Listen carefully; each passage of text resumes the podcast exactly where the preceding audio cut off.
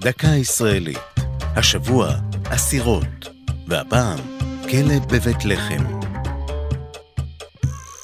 במחתרות האצ"ל והלח"י, שלחמו לסילוק השלטון הבריטי מהארץ, היו לא מעט לוחמות, וגם אותן רדפו שלטונות המנדט הבריטי.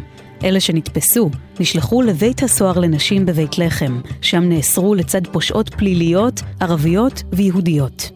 הבריטים היו הראשונים להקים מתקן כליאה לנשים בארץ ישראל, בשנת 1930.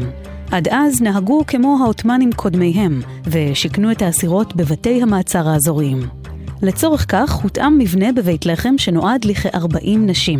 תוך זמן קצר גדל העומס במבנה, ובחופשות הקיץ נאלצו השלטונות לשכור את מבנה בית הספר בעיירה הסמוכה בית ג'אלה ולשכן אסירות גם בו. מאוחר יותר, הועבר בית הסוהר למבנה מרווח במרכז בית לחם.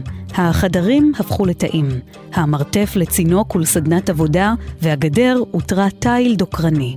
עם החלטת האו"ם בשנת 47' על חלוקת הארץ, גברו החששות לפגיעה באסירות היהודיות מצד חברותיהן ומצד הסוהרות, שהיו ברובן ערביות.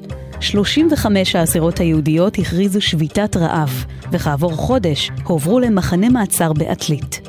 כשעזבו הבריטים את הארץ, נסגר בית הסוהר בבית לחם, ומבנהו הוסב לבית יתומים. זו הייתה דקה ישראלית על אסירות וכלא בבית לחם. כתב דניאל סלומון, ייעוץ הפרופסור אביבה חלמיש, עורך ליאור פרידמן.